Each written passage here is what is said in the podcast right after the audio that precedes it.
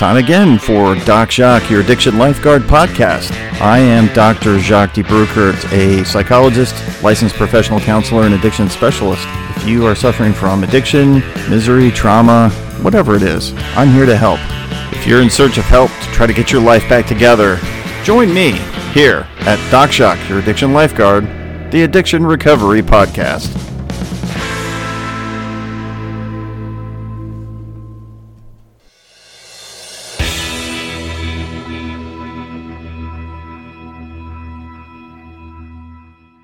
Wanted to be real clear about what this podcast is intended for. It is intended for entertainment and informational purposes, but not considered help. If you actually need real help and you're in need of help, please seek that out. If you're in dire need of help, you can go to your nearest emergency room, or you can check into a rehab center, or call a counselor like me and talk about your problems and work through them. But don't rely on a podcast to be that form of help. It's not. It's just a podcast. It's for entertainment and information only. So let's keep it in that light, all right? Have a good time, learn something, and then get the real help that you need from a professional.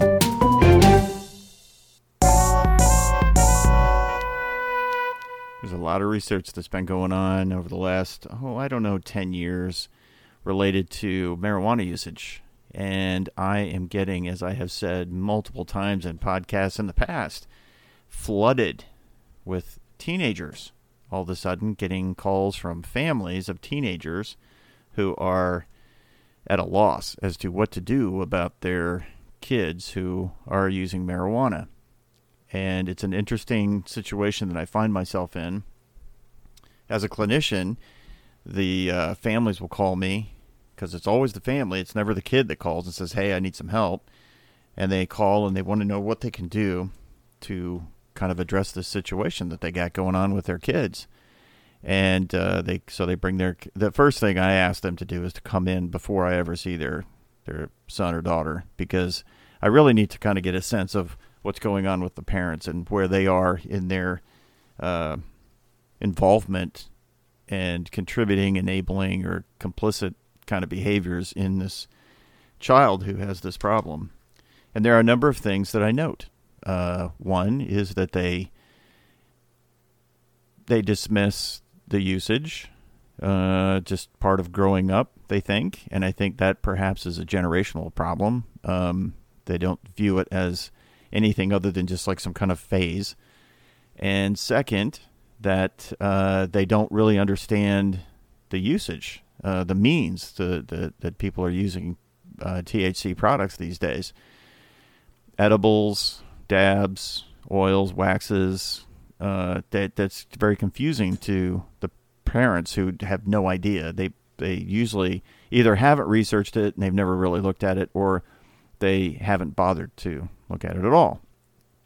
But I can almost guarantee that most of the parents, if not all of them, that come into my office have no idea what it is. They've seen the paraphernalia that the, kid has as a dab pen or a uh, they got a, a, pipe they're using.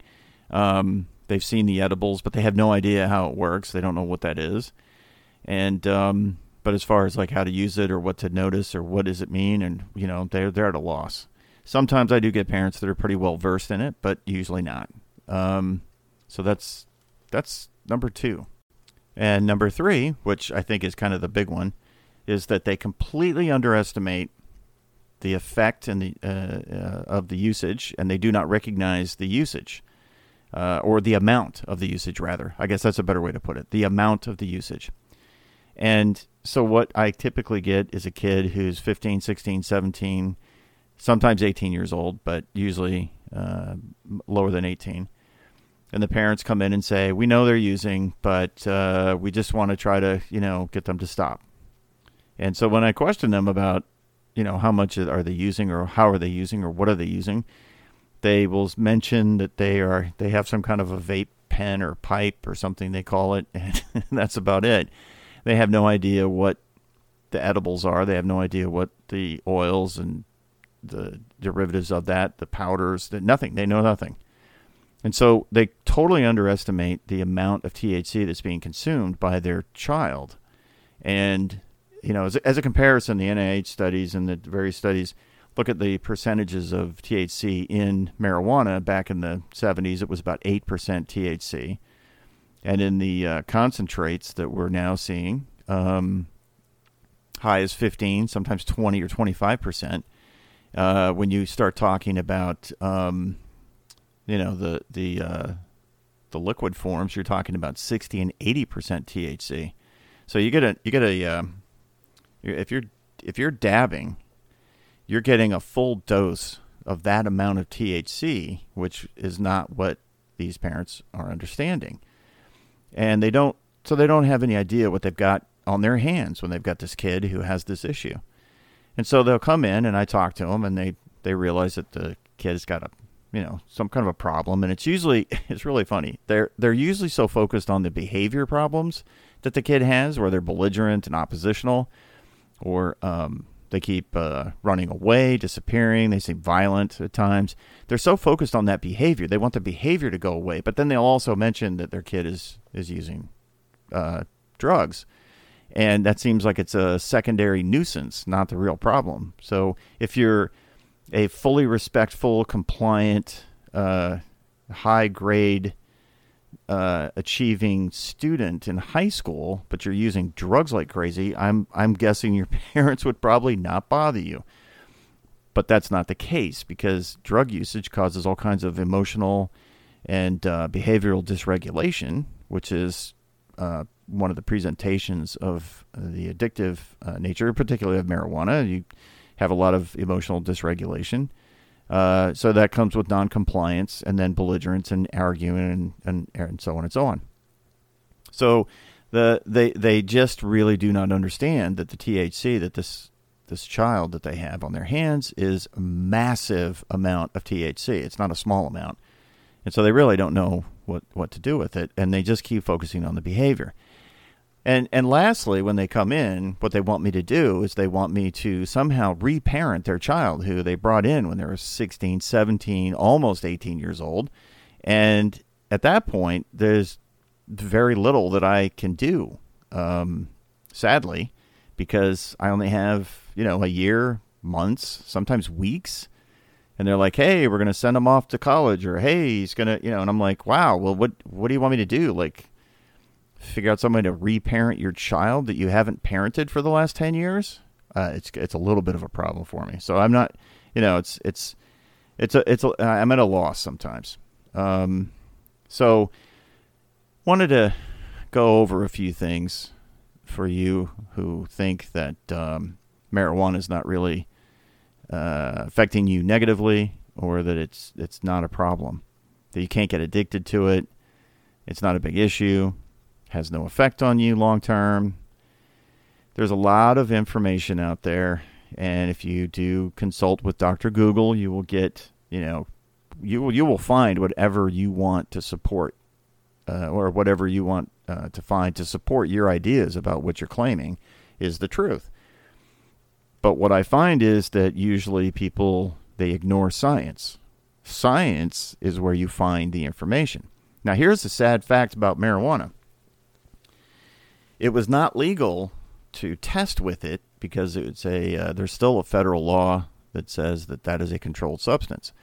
So you scientists were not able to really study it. Now you could in other countries, and so they were. But here's another issue: when you're studying science and it relates to uh, chemical usage, you have to have people using the chemical, and therein lies another problem because if you're using the chemical and you're admitting it, you're admitting that you're committing a crime. So, how do you study that? And then the second part of the research that is always confounding to researchers is you unless you're doing a twin study and you've got identical twins, it's very difficult to say, hey, if you're using marijuana or you're using this chemical, you're using alcohol, what's the long-term effect? Because you don't have the same person living living in some kind of parallel existence that you could say, well, this is the person, the person, the test subject, not on that chemical, and here's the test subject on the chemical. So we know that we have a difference there. However, um, let's pick something. Let's pick uh, IQ. So between the ages of 7 to 13 years old, uh, you can do an IQ test on somebody, and the IQ test is going to be normal, stable, uh, into adulthood, it's going to be the same IQ. They age adjust the IQ testing so that uh, it comes out to be normative, and the average IQ is 100, right? So everything above it and below it is not average. And they pick it for a reason because, um, and if you fall below average, uh, the average being 100, you're still within normal, but you're normal below average. If you're above 100, then you're normal above average. And there are the outliers, of course, and the people that don't fit in those. But uh, so if 100 is normal, and we know that somebody who uses marijuana prior to the age of 18, and there seems to be this magic window of usage, um, 13 to 13 to 16, I think it is, uh, if I remember correctly and you use in that magic window, you are going to have magically disappearing IQ points. And it can be anywhere from four to eight points. Now, it may not seem like a lot if you've got 100 IQ and you're dead on average. But if you lose eight, now you're at 92. All right. It, just to give you an idea of, of how severe that can be and how impactful that can be, in the military, the military uh, has been conducting IQ tests for, oh my gosh, it's probably over 100 years now. And they've got an incredible amount of data that, that show the outcomes of those IQ tests on every single person that joins the military. They conduct an IQ test. And so they have all this data that shows that if you have an 84 IQ, that you are not eligible for enlistment. I'm gonna I'm gonna re- try to remember if it's 84. It's 84. I believe it's 84. 85 is the break point. That means that the military has concluded after hundreds and hundreds of thousands of IQ tests, and they have people that come into the military that they have to train to conduct some type of function. That if you are 84 IQ, you are untrainable. So you are not eligible for enlistment. And when we had the draft conscription. So they will not accept you if you score an 84 on an IQ test. If you score an 85, that's the minimal amount, and we can actually train you. So one point difference is trainable versus untrainable. So think about that. So if you unfortunately have an 85 IQ and you start smoking pot when you're 14 and you're smoking a lot and you lose mm, six points, you're not trainable according to the military. You can't even function with pushing a broom and being trained uh, uh, basic KP duty. Um, that's significant. So, is it possible for it to affect you? Absolutely. Now, let's talk about the effects of uh, high levels of THC all at once. So, if you're, let's say you're you're uh, you're dabbing, and you're dabbing something that's like 15% THC, or if it's even higher, you know, you're taking all of that THC in a single hit all at once. And what happens is you can end up with THC psychosis. I've had a number of clients who are in the teenage age group who think that it's really cool to, to use massive amounts of marijuana and they will get a hold of a, a, a dab and they'll use it and they end up becoming psychotic and the only thing that they test positive for is THC. And and the parents would call me and say, "Hey, you know, I don't know what to do. My my kid is acting crazy in the car." And I say, "Well, take him to the hospital." And he's diagnosed with uh, a psychotic break. And what are you know? Are you using any drugs? No. Well, he's using marijuana. And they'll test him out and they'll say he's got marijuana. That's the only thing he has. Well, that's THC psychosis. Psychosis is a condition where you are mistakenly believing uh, just whatever enters into your head. So, for example, if you looked at your arm and you said, you know, you saw a sword and you said, "My arm is a sword," it's not that the person is is you know thinking that his arm can be a sword and could cut something. He's actually seeing a sword. The used to have we used to have problems in the with uh, people who are taking different types of drug and having psychotic breaks or you know psychosis was happening, and they jump out a window thinking they could fly. Well, why would they think they could fly? Because their arms were wings, and they really did think they saw a wing on their arms. Psychosis is something that really uh, is severe. So when a somebody calls me and says, "Hey, you know, can you help me?" And like, what's the problem?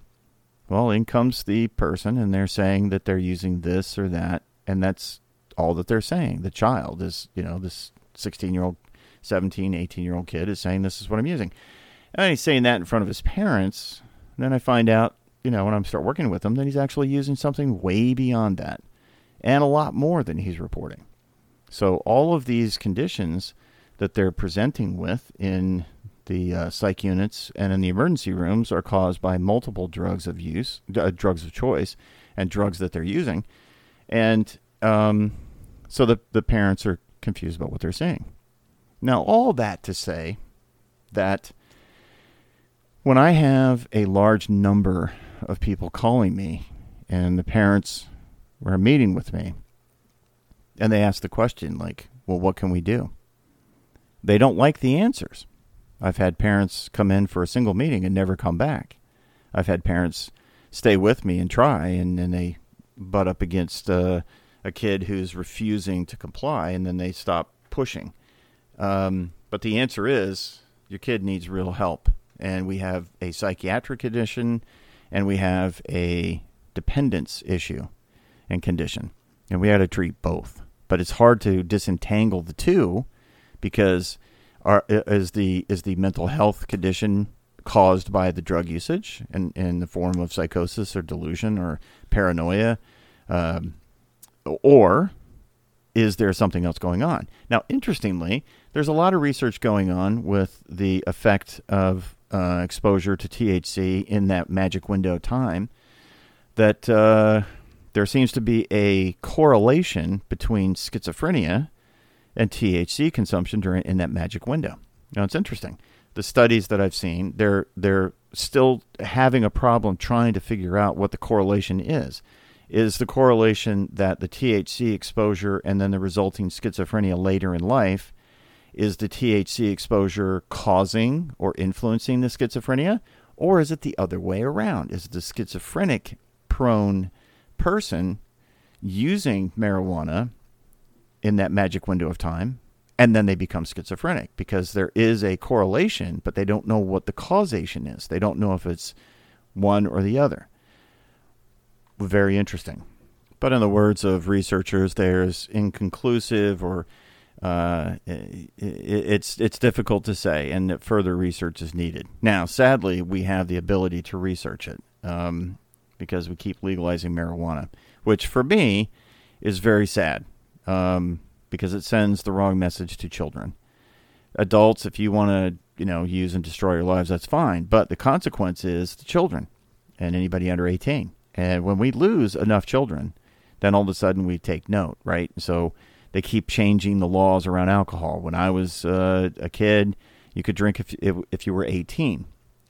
Uh, a couple of years later, they changed the laws where I live to 21. Because why? Because kids shouldn't be drinking.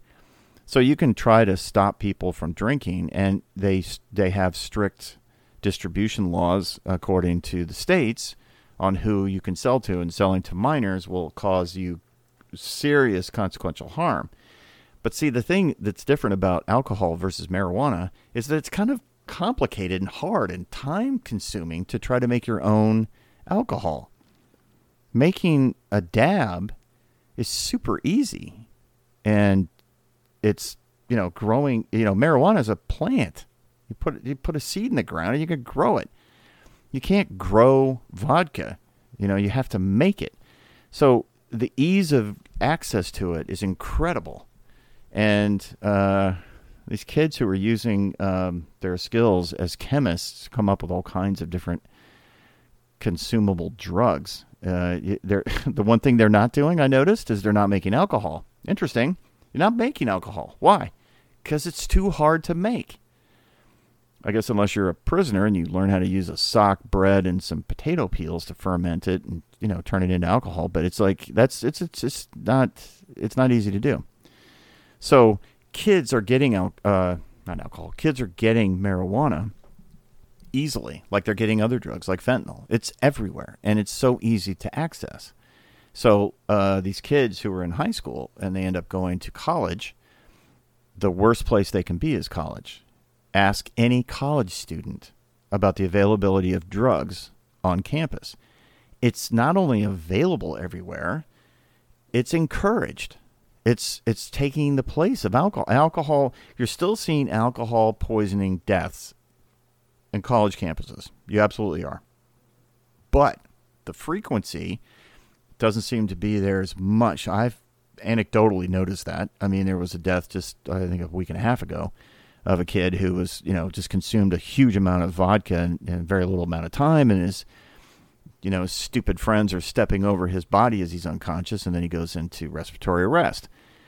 But it just seems like I'm not seeing as much of that because I, I, I just again it's anecdotal. I haven't done any research or looked at it, but the people anecdotally that I treat that then go to college, they report that the amount of drug availability is astounding on college campuses, worse than I'm saying it is to them when they leave. Those are the exact words I've heard from every single kid who's gone to college who was a client of mine. Uh, hey, Dr. DeBroker, you know, when you were talking about the use of drugs on campus, it was it's worse than you said, and it's way more uh, variety of what's available. So, is marijuana available? It's available, and kids are doing it, and they're doing it right in front of their parents without the parents even realizing what they're doing.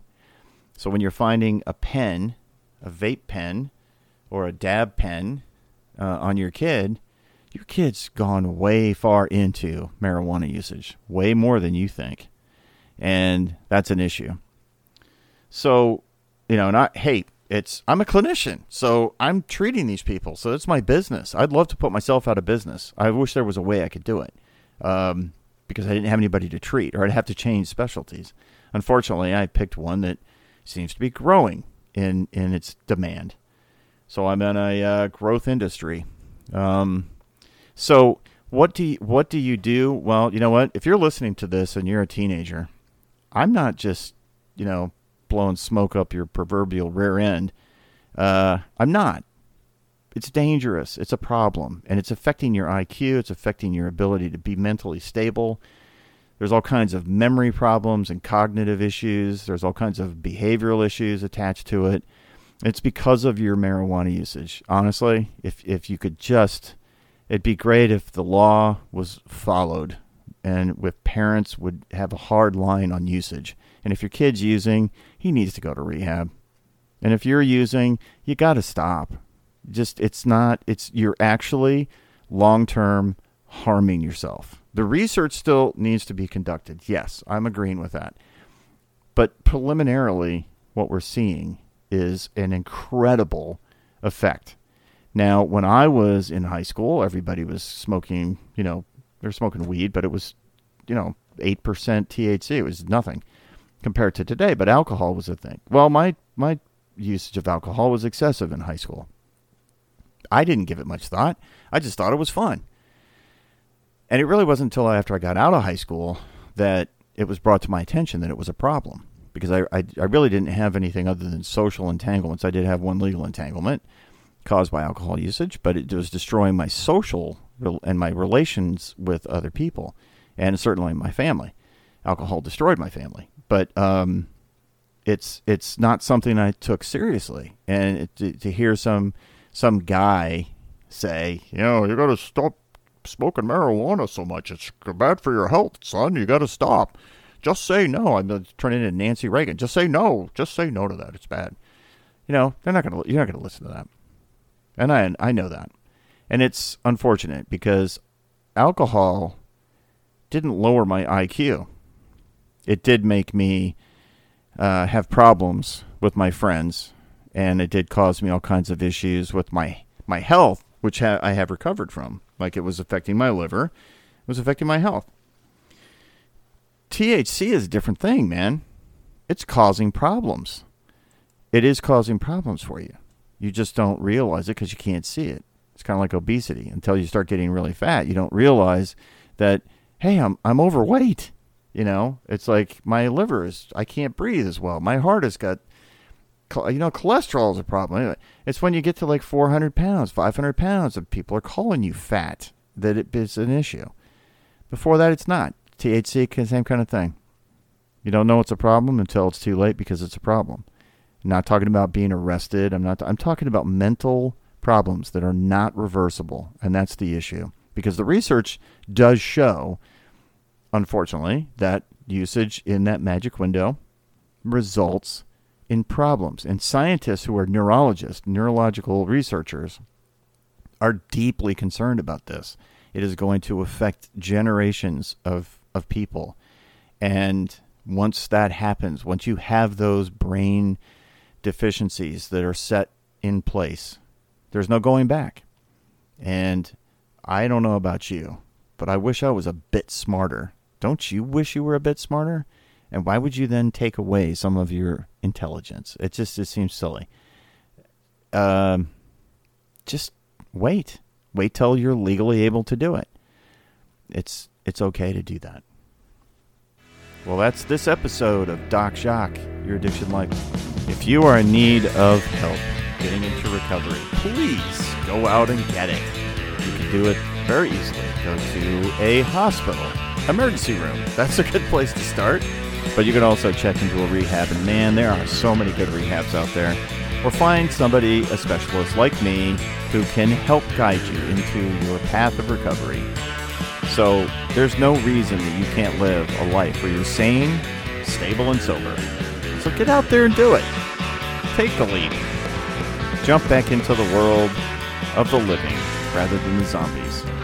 It's a much better place to be. So thanks for listening to this episode of Doc Jacques Your Addiction Lifeguard, and I'll catch you on the next episode. See ya.